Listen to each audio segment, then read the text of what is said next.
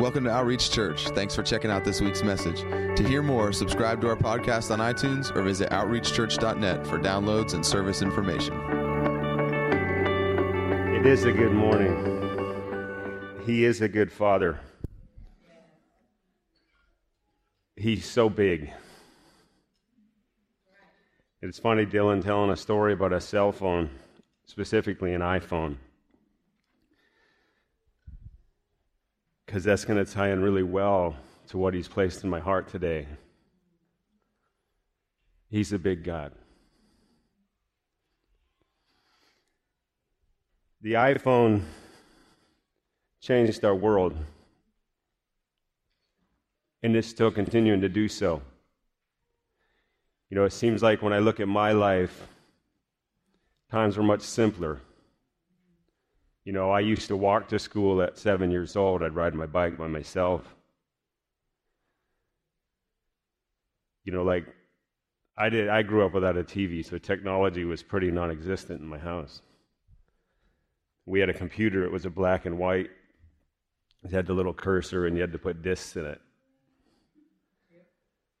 But you know, somehow, even with that little bit of technology, that little bit You'd see, you'd think, you'd think that in a time like that, you could really shelter the mind of a, of a child, of a son, of a daughter.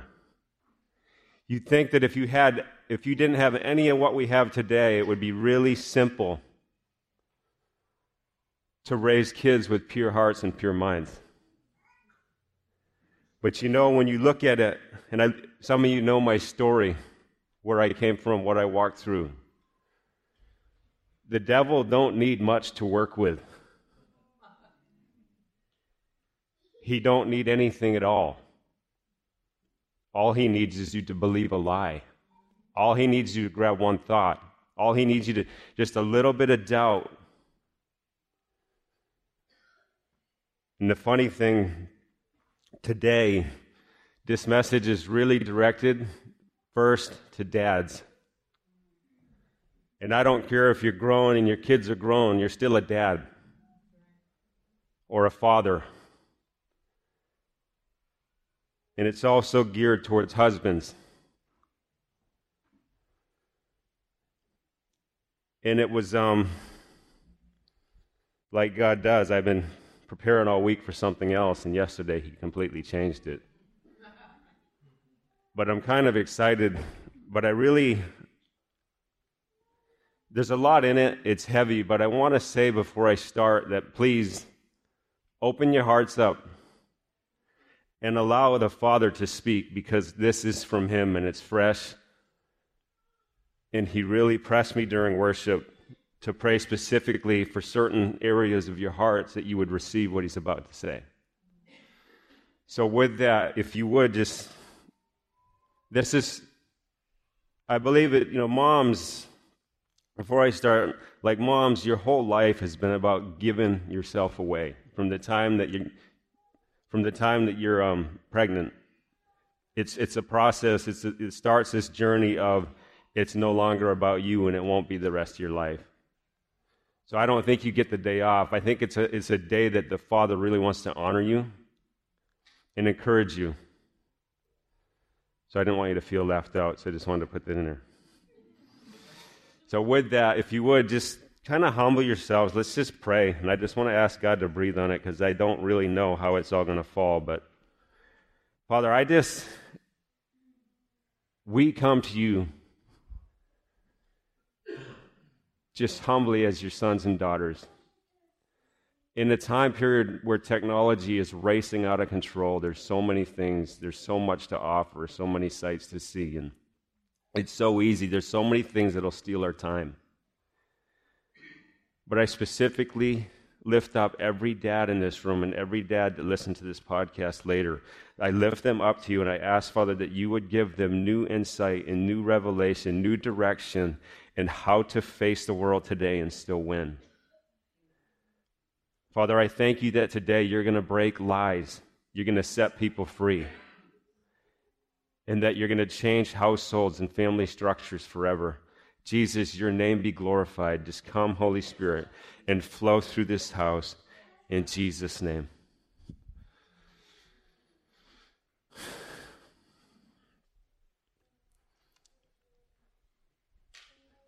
Two thousand and seven, the iPhone was invented.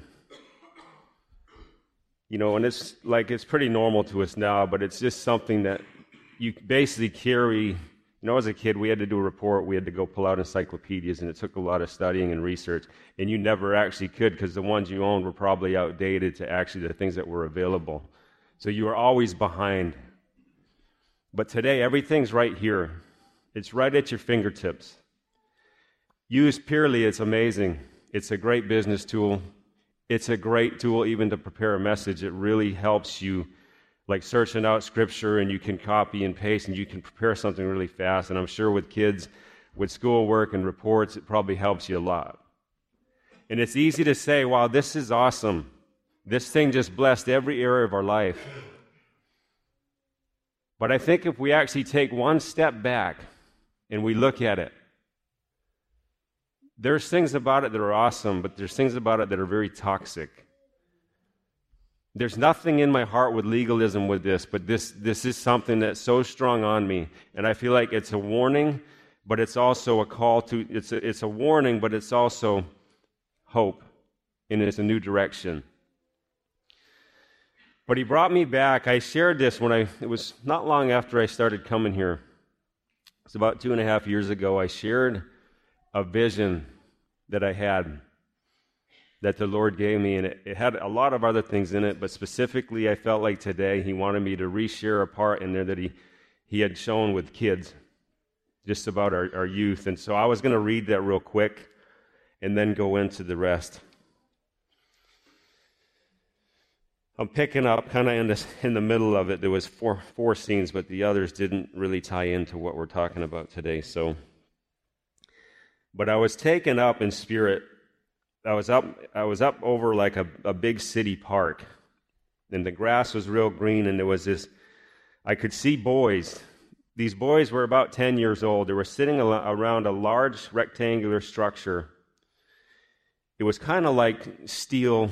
It was like a, a galvanized steel structure. It was really big, and it was right in the center of the park. There was open joist style supports. It was about it was about 20 feet tall.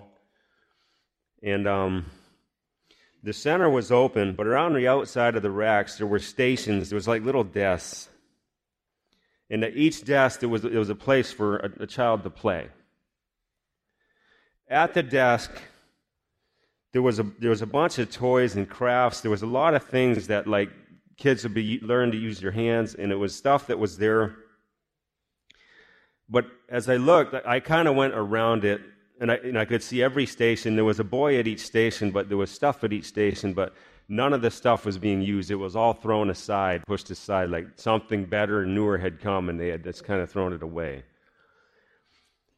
And then I kept looking, and I saw at each station these boys, they all were engulfed in some type of electronic video game. It was like a little square thing, and they were all sitting, and they were almost in a dunce, a dumb like a trance. And they were all staring at the screen, every one of them the same expression, no one really noticing anything else that's going on.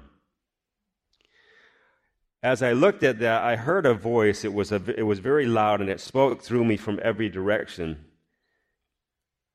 And it just said, it said, stop allowing their minds to be controlled by this. And it kind of shook me when I heard it, but as I heard that, I looked above each boy's head, there was a gray cloud. And as I was looking at it, I saw two hands come over the, to the cloud and touch it. And when I touched, when the t- hands touched it, the games froze, they turned green, and they exploded.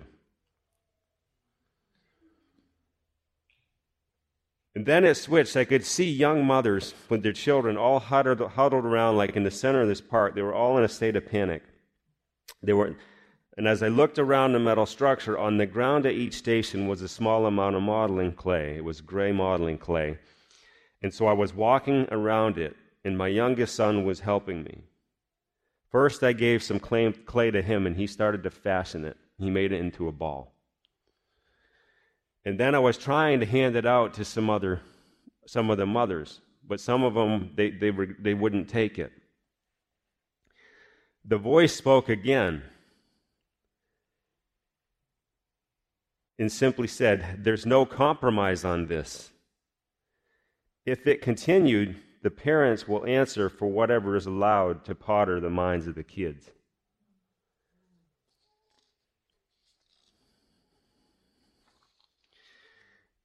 And what I wrote as I prayed into that, I believe the rack signifies like the system that's kind of running our world that we're in. We've replaced crafts and things with hands for our kids, and we've given them video games. We've given them iPhones. We've given them iPads. And that, like I said, there's a lot of good. But when they become babysitters and it becomes normal, because the thing about it that I saw is every child around that thing was doing the same thing, and all the mothers were gathered in one spot. And everything was okay because everything looked normal because everybody was doing it. But the, what the Lord spoke is he didn't think it was okay because someone else was fashioning the minds of the ones that we're called to raise up. And it starts with a dad. Moms are there, but you are the priest of your home. You're called to be. Whether you're not or you, or you take your position doesn't get you off the hook. You're called to be that. And you'll answer for how good a job you do with that. the same note god is not angry when he says that but he's saying there is a shaking in your heart and i want he wants it to hit you because he wants it to change you. For the good he wants you to take your position first as a dad as a husband.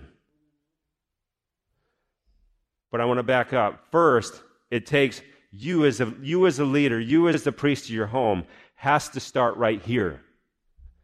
You on your knees before your Father, seeking to know Him so you can actually discover who you are. When that happens, then you can actually, from that place, take what He shows you and gives you, and he, you can step in front of your wife. You can actually be a priest and a king in your home. You can actually be a husband that honors that loves, that serves, that does everything that Jesus called us to do, to lay down your life. That is your first thing you're called to on this earth. I don't care if you've been married 50 years, you're not released. You're called to lay down your life.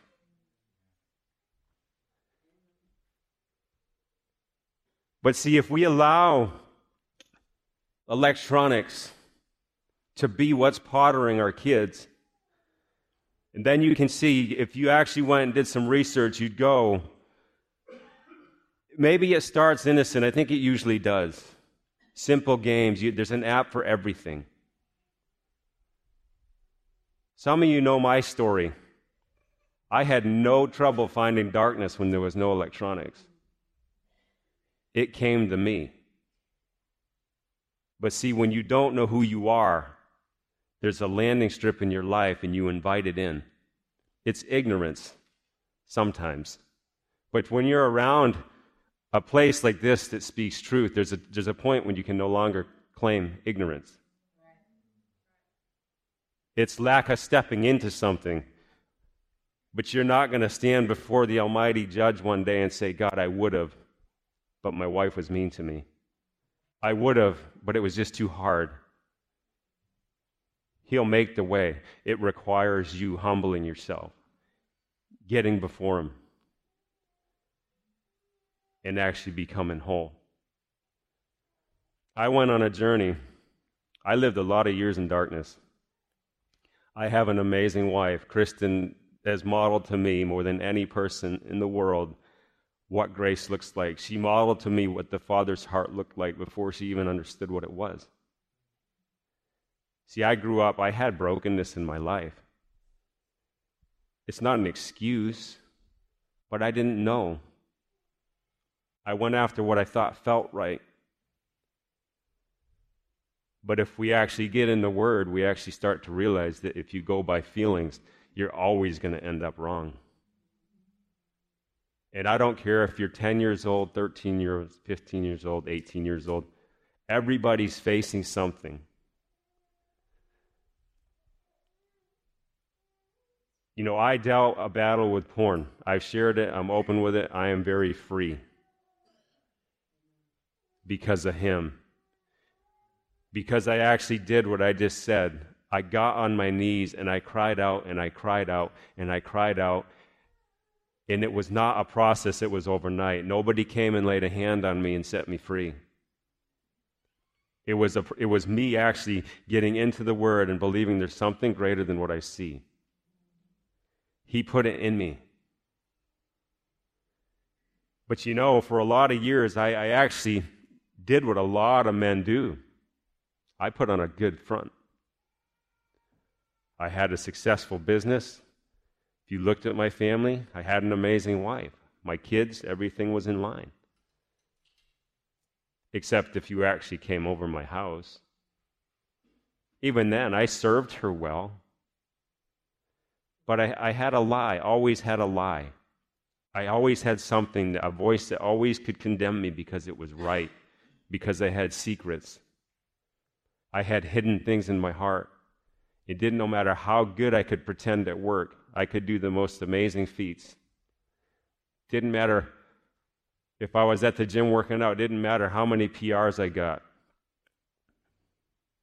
or how much the men around me revered me, even maybe wanted to be like me. She knew me. She knew me inside, she knew me outside. See, because there's things you can't hide from your wife. She lives with you.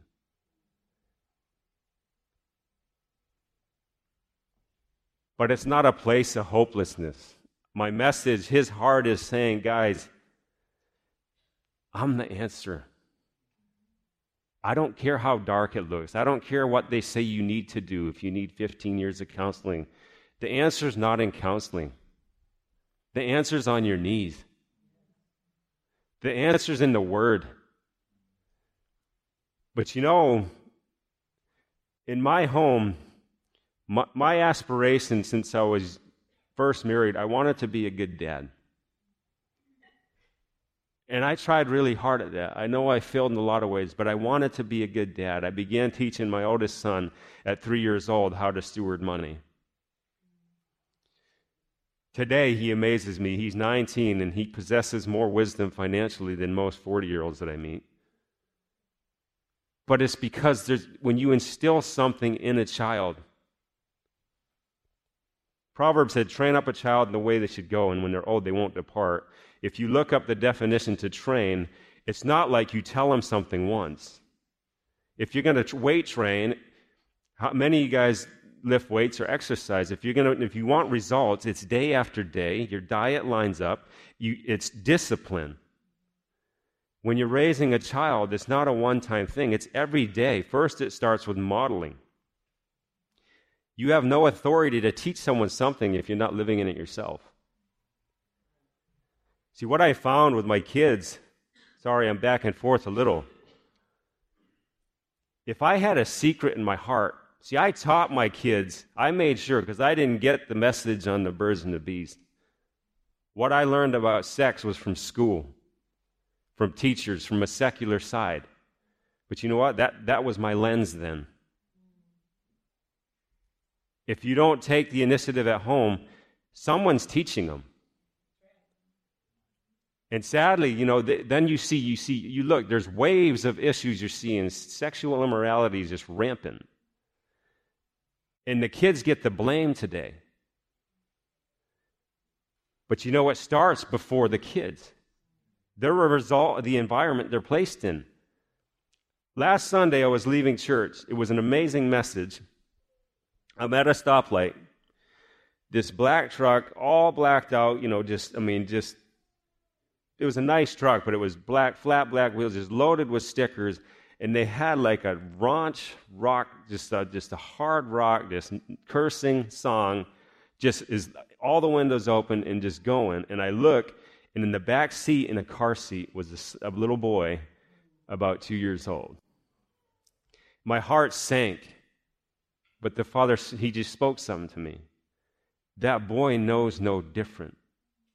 Whatever his dad models, he will become like. Whether you think about it or not, everything you do, they're watching you. When you think they're not watching you, they're watching you. You think it don't matter how you love your wife, they're watching you. But see, little girls are too, dads. They're watching how you love your wife. They're watching to see if you honor your wife. And whatever you do is the standard. Statistically, if you look, most girls look for attributes their father had when they find a husband. Does that scare you? It's not meant to scare you, but I, I do really want you to think about it. Do I want my daughter to marry someone like me?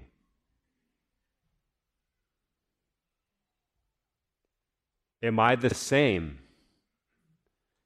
when no one's looking? If no one's around and I have the house all to myself for a week, am I pure? You know, you may think you're getting away with it. You won't. Whatever you do will reproduce inside of your house because the spirit realm is real.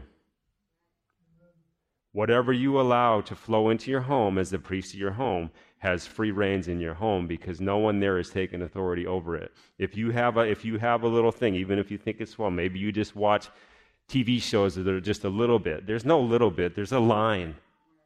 There's a line called purity. Whatever you allow to come in roams free. And it will stay until you push it out. But see, you can't push it out until you come to a place of knowing who you are. If you know who you are in Him, the authority of a son now becomes on you, and everything in this realm is subject to you. You can actually clean your house out. I've watched all this happen in my home. Am I saying I'm the perfect dad? No. But my eyes were open. I know no other way now. I'm a different man. And as I've, as I've grown in this, the Father is so good. See, He started to tell me at night, I want He'd be like, Carl, go and pray over your home. He'd say, start outside, walk around it. And I want you to pray around your, your home, pray around your property borders. It wasn't once, I did it for two and a half years. Every night, he'd say, Go to each of your kids' room. They'd be sleeping or in there. And I'd be outside of their door and I would be praying for them. Just for who they are, who they are in Him, that they would come to know who they are to Him. And in, the, in spirit, I would take them in my hands and I would lift them and I'd say, God, you have entrusted these children to me. I lift them to you. And I ask you that you would, they would discover, that you would put a grace on them, that they would discover, even while they're sleeping, that your spirit would do a work in their heart. While they're sleeping, that you would flow into them, that they would actually come to know who they are and they'd be changed. And I prayed that from my heart. I did it over every one of my kids. I did it for Kristen every single night, and I still do. But you know, the goodness of God is, see, my story was dark. Then I met him, and my story became light. You know what he told me? I fell asleep one night, and I, and I, I, I was in a dream where he spoke to me. That's what it felt like for about five hours straight. He just spoke things over me from the time I closed my eyes. It was vision after vision, thing after thing, like revel- things that are coming, things that we're going to see. But the, the, what he ended it with is he spoke this over me. He says, Carl. I like when he calls me by my name. He says, Carl. Because he's my father. He says, Carl, he says, and he showed me a picture of me holding my, my children up and my wife up. He says, every single prayer. See, because they weren't about me. It wasn't a prayer about making my life better or molding my kids to perfection so I had it easy. It was them becoming who they are, knowing who they are, and, and understanding from that place that they're sons and daughters. But he's like Carl, he said, every single prayer. He says, I'm honoring everyone. He said, Everyone you've cried out, every prayer you've prayed, I'm honoring them all. I woke up weeping because that's our Father. That's what He desires to bring. That's what our homes are supposed to look like order. See, today, if you come to my house, I've been told this many times. Some people, it freaks them out. I'm serious. If you're used to chaos, my house would probably freak you out. Because people walk in my house, and I've heard it from pastors from other churches, there's such an aura of peace in your home. I like that. Because for so many years, it was the polar opposite. For so many years, the enemy had free reign in my home. I would get up and read my Bible. I did all them things. But when you're not living it, when it's not real, when he's really not, you don't have the understanding that he's your father, you can't fool anybody.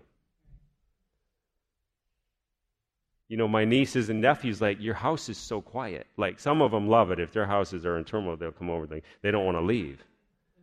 But then some are like, it scares them. Because sometimes when it's quiet, you're, you're, forced to deal with the things in, in your heart. See, that's how God speaks a lot of times, that still small voice from that quiet place. And sometimes the busyness and the phones. I think that's why his, his warning's so sharp. If you're always consumed, you never, one, never learn to hear his voice. You know, you go to a restaurant now, you know, I was traveling last year with my family.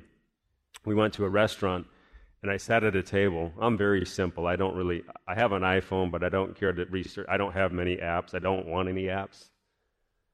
But I, we sit down at a table, and now a kiosk is at your table to take your order. I don't like that. See, because I like to talk to people. I have something inside of me that I want to give away. I don't want to give it to a machine. I don't care if the machine has the order perfect every time. We're relational. God is relational. I just feel like his heart, specifically today, is for the, the teenage boys. I've heard this story too many times. Good kids, soft spoken, well mannered, good grades, never had an issue out of them, easy to think I'm safe. Easy to think, I have nothing to worry about. They're just well behaved. That's what the enemy wants. He wants a complacent, passive parents. He wants complacent, passive leaders. He wants, as the priest in your home, that's what he wants. And when you're being complacent and passive, sometime along the way, whether it's an innocent Google search or through some Instagram. He's going to throw something to raise a curiosity. It's his plan. He's really good at it. And then if they do if they if they're not in a place where they're comfortable talking to you, or if you have if you have lies inside of you, if you're not pure yourself, there's no way they'll feel safe. So they'll they'll store it. And then he'll quietly shame them. And he'll bring them to a place where you're the only one. You can never tell nobody. And pretty soon, that quiet, well mannered kid that had a lot of joy, that always was happy that he was one that brought life, you'll, if, if, if you're whole, you'll see it. But pretty soon, you'll watch a whole persona change.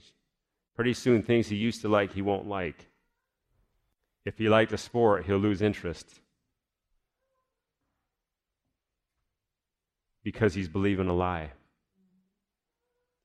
Because we've allowed something to potter our children other than the Spirit of God flowing through us. I know it's quite this it's a little bit heavy, but I'm saying it's a stark reality. If we don't own up to it, the outcome won't be good. He said it. There's no compromise. I didn't say it. He said it. He reminded me of it. It spoke to me then. It's speaking to me louder today. See, because I think this generation, my oldest son, when he was 10, 11, 12, 13, he might have had a flip phone. Texting was pretty new. So you have a son that's 10 or 13, and they have the, the electronics that, you know, I'm 41. You know, they have that, everything's available, but they're more, they have that curious side that, see, I'm, I've been told I'm mundane and boring because I have one thing on my mind. I just want to seek the Lord.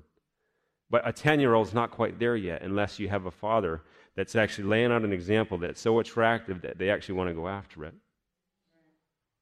But see, we can't. The problem is today is the, the rational behavior, whether it's, it's school shootings, you can go take it as far as you want to take it. The kids are blamed for something the parents are failing at. It's not the school system. It's not getting a new judge. It's not the right president. It's the home becoming a place of safety and peace. It starts with the dad. I'm sorry, I'm not picking, but I'm telling you because it's true. You're called to lead your home. If you'll step up and do it, there's a grace. He will come and change it all. And you know, when, you when your daughter at the time, at 14 years old, comes up to you in tears and says, Dad,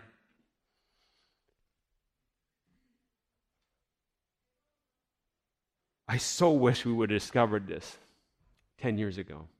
See, because she saw, she saw a change in me. She saw her dad become someone that she was very attracted to. She saw her dad become someone that she wanted to have a husband like. I didn't go and tell him, my kids, you know, my, like Trey, I didn't go home and tell him that you're living this nasty life of sin. Never once. That's not what Jesus did. The Bible said it's the goodness of God that draws men to repent. That even works on your kids. It's not about the rules we can put in place. When you model something attractive, they'll come. They'll say, Dad, I want it.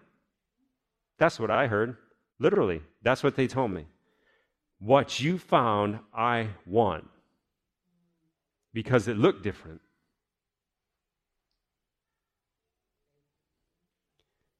But see, he's not a respecter of persons. That's for every single person. That's his heart cry for the whole world. Not just for this little church, not just for your little family, but it starts with you. It starts with a man being bold to say, I want to seek him first. I want to, I want to be a man of God. I want to yield my life. It's not a long, drawn out process. It's simply saying, if you've missed it in every way, I know I did. It simply starts with just getting alone, getting humble, and say, God, help me. I've missed the mark. What does repentance mean? Change the way you think. I want to live different. Help me. And he says, Son, I thought you'd never ask. And then so begins a journey of just walking in obedience. And he will father you into the, the perfectly molded, and I believe it's we'll walk with it the rest of our life, and it'll never get boring. But He will mold you into that, and from that, then you can become the husband you're called to be. As you model that, then you can become the dad. And as you model that, then it'll actually leak outside your home. It'll actually affect the place you work. It'll affect the place you eat lunch, the place that you grocery shop. It's as you go these things will follow you. It's the Bible. But it starts with you. You know, moms, it's the same. I mean, we're not off the hook. Because if they're not doing it, you're still called to it. You're never allowed to actually say, He's not, I'm going to wait till he does. Until then, I'm just going to rest. No, if you see it, you're being called. There's a draw. Have you, you know, have you heeded the call? God's calling everybody. But I think today it's sad because men have become passive. Sorry, I'm really beating on men a little bit, but I really feel like he wants to shake them. He wants to wake us up. I'm speaking to me. But he's also speaking to women. Them electronics. You know, Facebook, when it came out, I thought it was kind of neat. You know, I, I just, I hadn't, I, I didn't make any of my reunions, even though I tried. So I thought it was cool when I first got it. I actually got a Facebook, and I was like, you know what? I just kind of reached out to some of my high school friends. I hadn't seen them in 20 years. And it was neat for a little while. But today, like two, it was over two years ago, the Lord told me to get rid of it. Because what I, what I see happens mostly with it is it's, it's just a bunch of emotions recorded on paper. And for whatever reason, women are a little more emotional than men. But I think that there's, there's something you got to be careful. You got to guard your heart. Because it's very easy to find someone agree with your situation. Pretty soon, emotions, you have a three strand cords of emotions, and now you build a doctrine on it. Because you'll always find someone, if you have enough of a network, someone will always agree that you were wronged. But yet, this gospel calls us to say, you lay your life down, it's not about you. Take that to kids. I've seen it. I talk to a lot of men, a lot of teenage men, a lot of teenage boys. Most of the time, if they're hooked in a trap of pornography, it's through social media. Most of the time is how they actually, because it's there, it's innocent. It's one thought that the enemy says, because there's a familiar spirit that's actually going to be tied. If you fall once, he's watching and he's recorded it. And he's going to wait. He's going to wait to watch your emotional being. How is he doing today? Is he frustrated? Did someone make him mad? Did he have road rage? Did someone at school say something? He's alone. Has he been alone a lot? Has his dad made promises that didn't? He's keeping a track. He's keeping account of suffered wrong.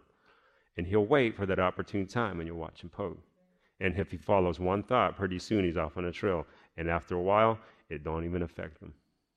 But yet when the outcome, when it happens and it comes to light, all of a sudden it's the kid's fault.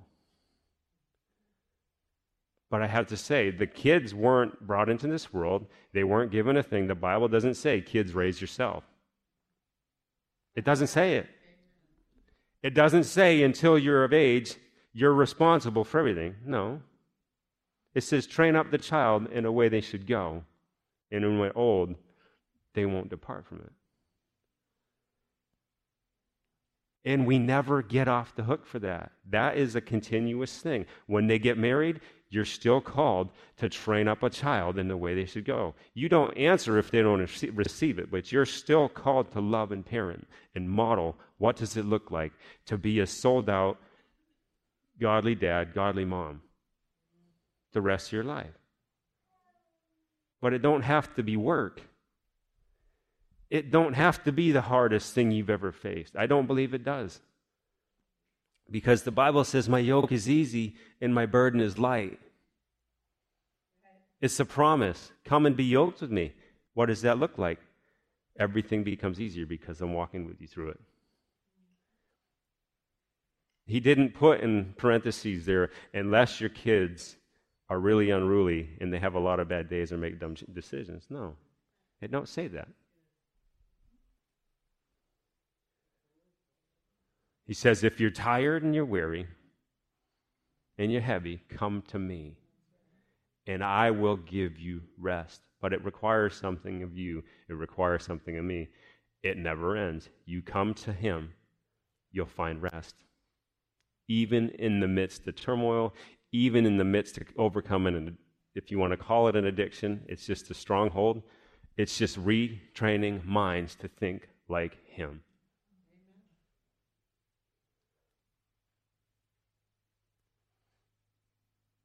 But that's um I don't know. I, that's just is so so prevalent. And then if someone sees that, or even if someone's not battling it, everyone around them is. If you're not pouring into your kids, they're hearing all kinds of stuff that is bringing curiosity. I don't care if they play they play sports. I, you know, I had I have three teenagers, so I, it's pretty ripe. The things you hear. If you're a daughter, you have a bunch of boys, bunch of young men, probably growing up in homes that aren't being taught this. They don't know who they are, and they actually think that everybody's a woman's a piece of property, a woman's an object. And some of the things my daughter tells me that people say to her, young men that supposedly are Christian boys and you know, it grieves my heart, not because they're wicked kids, because the lack of understanding. My people perish for lack of knowledge. It starts in the home. You can go to youth group, you can go to Wednesday night service, you can go to Sunday service, you can go to youth camp, you can go to everything they sell. But if you don't teach it in the home, it won't become a reality. And you don't have to I don't you don't have to go far. I think if you asked all the kids in this building, they'd tell you all kinds of stuff that you didn't really. And again, I don't say that to go and let emotions rise and fear start to lead you. Because the minute you choose to be led by an emotion, you can't lead anybody.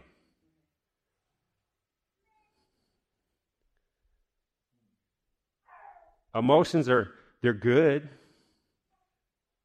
as long as they're underneath the, the, the realm of the, the covering of the Spirit.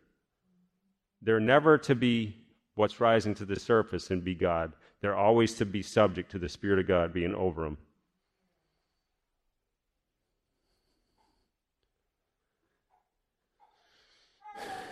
But the same thing. Maybe girls aren't tied into it. Maybe they're not as prone to be looped into, into porn. But I think today it's actually growing to where they are. There's sexting, there's all this stuff. I Google searched yesterday, just curiosity. Like every day there's a new app. I don't think you could keep up with them. But somehow the kids know about all of them. You know, I, I don't have Snapchat. My kids tease me, but I know when it first came out, I thought it was you could see it once and it was gone. It scared the crap out of me when I heard that because of, because of someone with a lack of understanding. There's so much that could go on through that. It's a gateway for the enemy to have a free reign.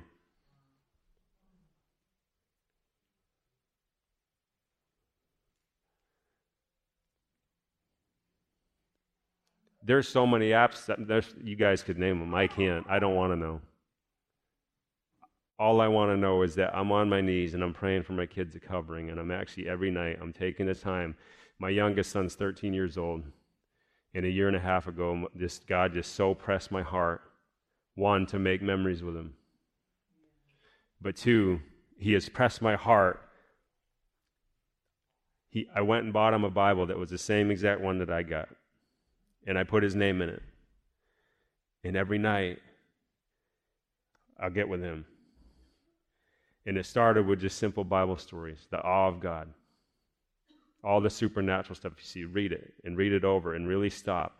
I don't you don't have to be someone that's you feel like you're just gifted to speak. When, you, when it's from your heart and it's love, your son will know it, your daughter will know it. They'll actually meet you there. You'll see so much growth in their life, it'll blow your mind. But when you give them permission, see, I grew up, I was afraid, like a Bible was something, I was afraid to wrinkle it you know, it, because it was just the wrong teaching.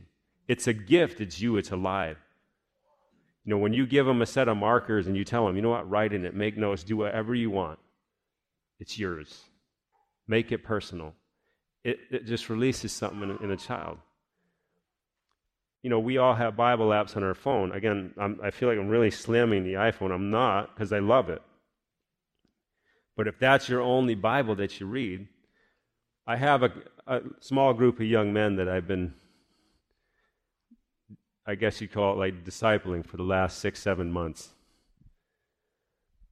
Just God just placed the burden, some certain guys, just to place the burden in my heart just because he, He's calling them to something. He wants them to burn.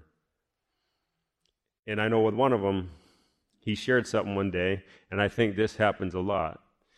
If your Bible app is the only one that you use, But all your social networking, you know, your social media, whatever's on there, them things alert you like every two seconds. And he, this is what he said. He said, I'd be getting started, and all of a sudden, you get one, the, the enemy's crafty. He'll send you something to sidetrack you. You'll see, next thing you know, open it. In 20 minutes of the 30 that you were going to spend with the Lord, all of a sudden we're surfing through a mindless nothing. There's something about a paper Bible. There's something about it where you open it, you leave your phone in another room, there's no distraction. There's something about that that's just tangible and real. There's something about when you make notes in it it becomes yours. There's something about writing that seals things in your spirit. You can read the book of Daniel and see that. He was a prophetic dreamer, and every time he dreamed, he would write it because what? Because it seals it in your spirit. When you write stuff, you don't forget it. A revelation that you get, no one can take it from you. It's yours. God is personal, He's relational. Surface C parenting is not going to work, not today you can look ahead and say, Man, I'm scared for what it will be like. But no, that's the wrong answer. You look to Him and say, I'm so excited for what it's going to be like because I'm going to change it. I'm going to speak life into dead things. I'm not going into a broken world. I'm sending my children into the world to actually, to actually change it. When they leave my nest, my house, I want them to actually believe that they have the power in them to do that. That's the Father's heart for every single one of you, moms and dads alike is to actually believe that first for you. And as you believe it for you, you can actually pour it into your kids. There's something about it when a family unit actually agrees in that. It's powerful. You know, we're, we're blessed in our family. Like our, our son has a girl who's he's deeply in love with. She's smiling at me right now. But how it's so amazing to me, the goodness of God, to see some somebody else, someone else's family, how he brings them into ours. And they're not even married yet, but she's like my second daughter. See, she has a kindred spirit. Her hunger for God amazes me. You want that in your home, guys. You want that. We don't have to have in laws and outlaws and what the world says. We're family. But it's but God is relational. If we discover that, we become relational. And it's safe. You hear so many horror stories, especially about, it seems easier. Daughters always seem to migrate to where their moms are. It's just natural or their dads, you know, like when they move on, they always seem like they're there more. I think a biggest fear of a mom would be that if their sons marry someone that don't like them. What happens then? You never see your son. But but see, God is so good. He said, Seek me first. The kingdom in my righteousness, and all will be added to you. And I believe family is family. We're family. Patty said in the beginning, we are one giant family, and it extends beyond these walls. But see, it's only it's real when we actually believe that we're family.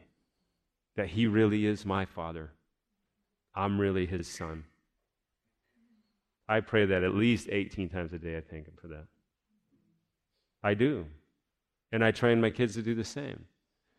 When you pray, thank him. Thank you Father, you're my Father. I'm your son that you love me. You emptied heaven's best to buy me back. You want your kids to pray that because it changes them. All of a sudden, it becomes their gospel, like Roy spoke last week. It's my gospel. You want it to be their gospel. To when all this stuff tries to get sold, they know a greater truth. When your daughter is speaking life into other in other in other girls saying that's not who you are, don't sell cheap. You want that.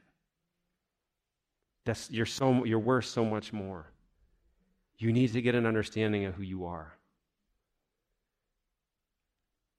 That's God honoring every prayer. It all goes to intimacy. We can panic and see if, if someone if someone slips up. That's not what we're called to look at. He calls us to see through the eyes of his son. Admit when we've messed up. Repent. Simply as a dad, change the way you think. Get on your knees. If you're a husband to be, I love your heart. But a, like a husband, honor your wives, love your wives. If you married your wife 15 years ago and you don't think she's as cool or sexy as she used to be today, if she has things about you that really, about her that grind you, I would challenge you to look in the mirror and say, Where am I failing because I'm called to champion my wife? Where am I missing it? Where am I not doing what I'm called to? Where am I not? It's not a release. What I'm saying the reality is, is that's true. You are called to love her like Christ did the church. And he laid down his life. If that is modeled, if you champion your wife, if you love your wife, if you serve your wife, she'll actually, in reverence, do what the Bible calls her to do only at that moment, is she'll submit herself to you. But see, if you're not doing that, if you're not honoring her, if you're not being the priest of your home, she can't biblically submit to you. It would be wrong. You know, when Shadrach, Meshach, and Abednego wouldn't bow the knee to that, that golden image, they said, You can kill me, but I won't bow to something less than the true God. If you're not yielded, men, if you're not yielded, if you're not modeling it, she would be bowing to a false image to yield and submit to you.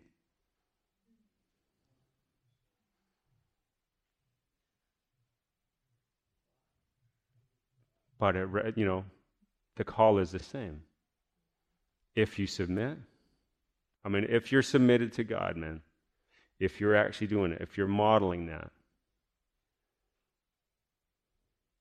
I got a phone call one day. I asked for permission to share this because I think it's because sometimes when things become reality, they become more believable. My wife, Kristen's walked through a lot of stuff with me. You know, when I got born again, it was a, it was a lot because I was all in. I, there wasn't no gentle changing. I was just a, it was just I don't know. I know it was hard. And I'm not saying I did everything right because sometimes zeal without knowledge actually hurts people. And I know that I did some of that, and I've, and I've actually repented and said sorry to her for that. But I'm saying I saw something so beautiful, I went after it, and nothing's stopping me. But you know, last year, I won't get into all the details, but we, I walked with her through a really hard season. God gave me such a grace to lay my life down for her. He called me to do things that, looking back, if you were close to me, you would know, but I didn't, outside of that, I didn't share it with nobody. I had a promise, and I walked with a promise. But I honored my wife. I loved her. I served her. You know, the day that God lifted what was she carried, the day that He set her free, I got a phone call about it was nine or ten o'clock in the morning of Kristen in tears. Because you know when your wife's going through things and, and if you, if her family don't fully understand it, and I'm not this isn't where our family's good. I don't. I'm sharing a testimony. Not don't don't. I'm not poking or saying anything's wrong with anybody. Just sometimes when you love somebody and everything looks wrong, emotions actually will grip you sometimes. So like but I had people say things to me that it's, or I knew they talked about me that what she was going through was my fault. Which I guess it was, but I don't feel bad for that. But when she, and she heard it more than me. They didn't tell me, but they told her. But she calls me this morning, this one morning. She says, "Honey, I just want you to know something." She said, "I don't care what anybody says including my family. And she wasn't being mean. She was, she was doing what we were just talking about. She said, I trust you. I trust what God is doing in you. I trust the character and integrity that you're walking in. I submit my life to you and your leadership. That'll mess with you. See, I didn't force her like so many times we misinterpret. Wives, you submit. That means you serve me, honor me, you're a piece of meat to me. No, that is sin. You can't force submission. You can in a wrestling match, maybe in MMA. You can't force submission in life. A yielded heart is simply a yielded heart.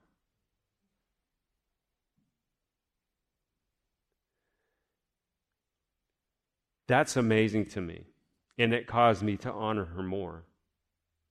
Like I don't know how to receive that so that was so humbling to, to hear that. Because my desire is to lead well. My desire is to go after God wholeheartedly and serve him with all my being. No part of this saying that Carl's doing it perfect. I know I'm not. If he sh- if I'm shown if he shows me correction, I want correction. But at the same point, today, just, as, just to close it out, like the Father is saying, Men, dads, husbands, come to me. Come and know me. Let me restore you. I redeem everything. I will redeem it all. I'll redeem you. Your past will be obsolete. The only time your past will come up from that day forward is if you're sharing a testimony that's glorifying Him. That's all your past is good for once you're born again. Prophetic insight or wisdom to, to bless somebody else. It's never going to condemn you again. If you're a teenage boy struggling with things, get on your knees, repent, ask God to change your heart and your mind. You'll never be answered for what that was again. It's gone. But he's saying, Come with me. He's relational.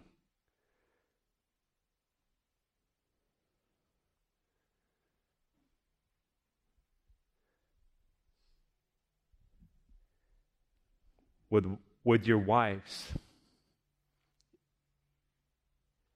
I'm speaking this to me first of the guy I used to be. I'm being a little bold, but I think uh, it was prayed over me twice that I would be, and I felt like I was supposed to be before that happened. So the old the old me. If I went on a trip somewhere, I would be really nice to my wife. So she would do things for me. Or if she wanted a trip, I would make sure I did everything right because they expected something from her.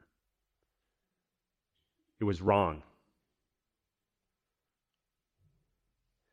She's not your property. She's the father's daughter.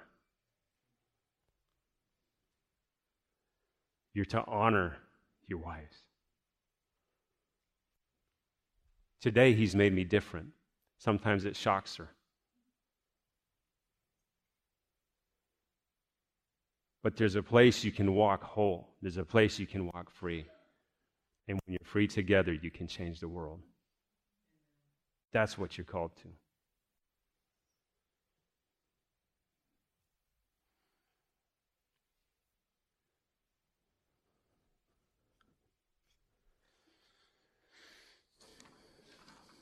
If I covered any of my notes. Hmm. I always like it when I don't.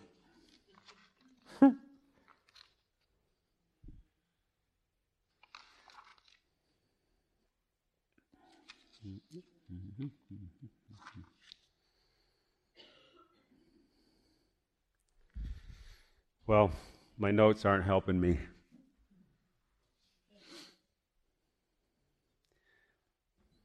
I want to share a couple more things that I've done with my, and I'm being just open to get a renewed mind. No matter if you're struggling with something or if you're just struggling to believe you're a son or a daughter, to get a renewed mind, it's simply you're, it's, you're renewing the old one. Like the old one has to go, but you need to get retrain one that thinks like Jesus. and for me, one of the things that I did and he put in my heart to do is I put 18 or 19 reminders in my phone that every single day told me who I was. Whether it was a Bible verse, every one of you is different, but there's something that'll speak to you. And I would, I would encourage you to, to today get alone, get with him, and ask him. Show me. Show me things. How do you feel about me? Show me what I look like to you, Father, when you look at me. When he, when he speaks it over you, put it you know, if you, haven't, if you have a smartphone, use it for something pure. Put it in there. Set it to repeat every day. That it, and when it, when it comes up, don't just quickly ignore it. Speak it out loud. Speak it out loud. Declare it over yourself because the power of the life and death, it's in the tongue. You speak things into being that are, that are not. When, when I, I did it, I did it over and over. And I had one you know, it's funny when you have one and you look and it's been in there 722 days and you're still speaking it. It's kind of cool because when you first do it, man, this is like, is it going to stick? But then, you know, as you grow, you'll get new ones. Oh, you may cut it back. But I'm saying there's something about it. Make it a reality. I've instructed my kids to do the same. It makes me smile when I see a smile when I look and I see my youngest son's phone on a charger, and there's three three things that pop up telling him who he is. That's taking what the enemy wants to destroy him with and actually renewing his mind with it, and it's crushing hell. That's honoring the Father with a piece of technology that the, that the enemy's trying to do to destroy the world's warp the minds of our kids. I believe that's actually stewarding what he's entrusted to us as a good thing and using it for that. Because if their minds change, he loses. If they understand who they are, heaven wins. He came to put heaven into you. He came to put heaven into your kids. It doesn't matter what you walk through. It don't matter. Get on your knees, let it go. Invite him in. Let him change you.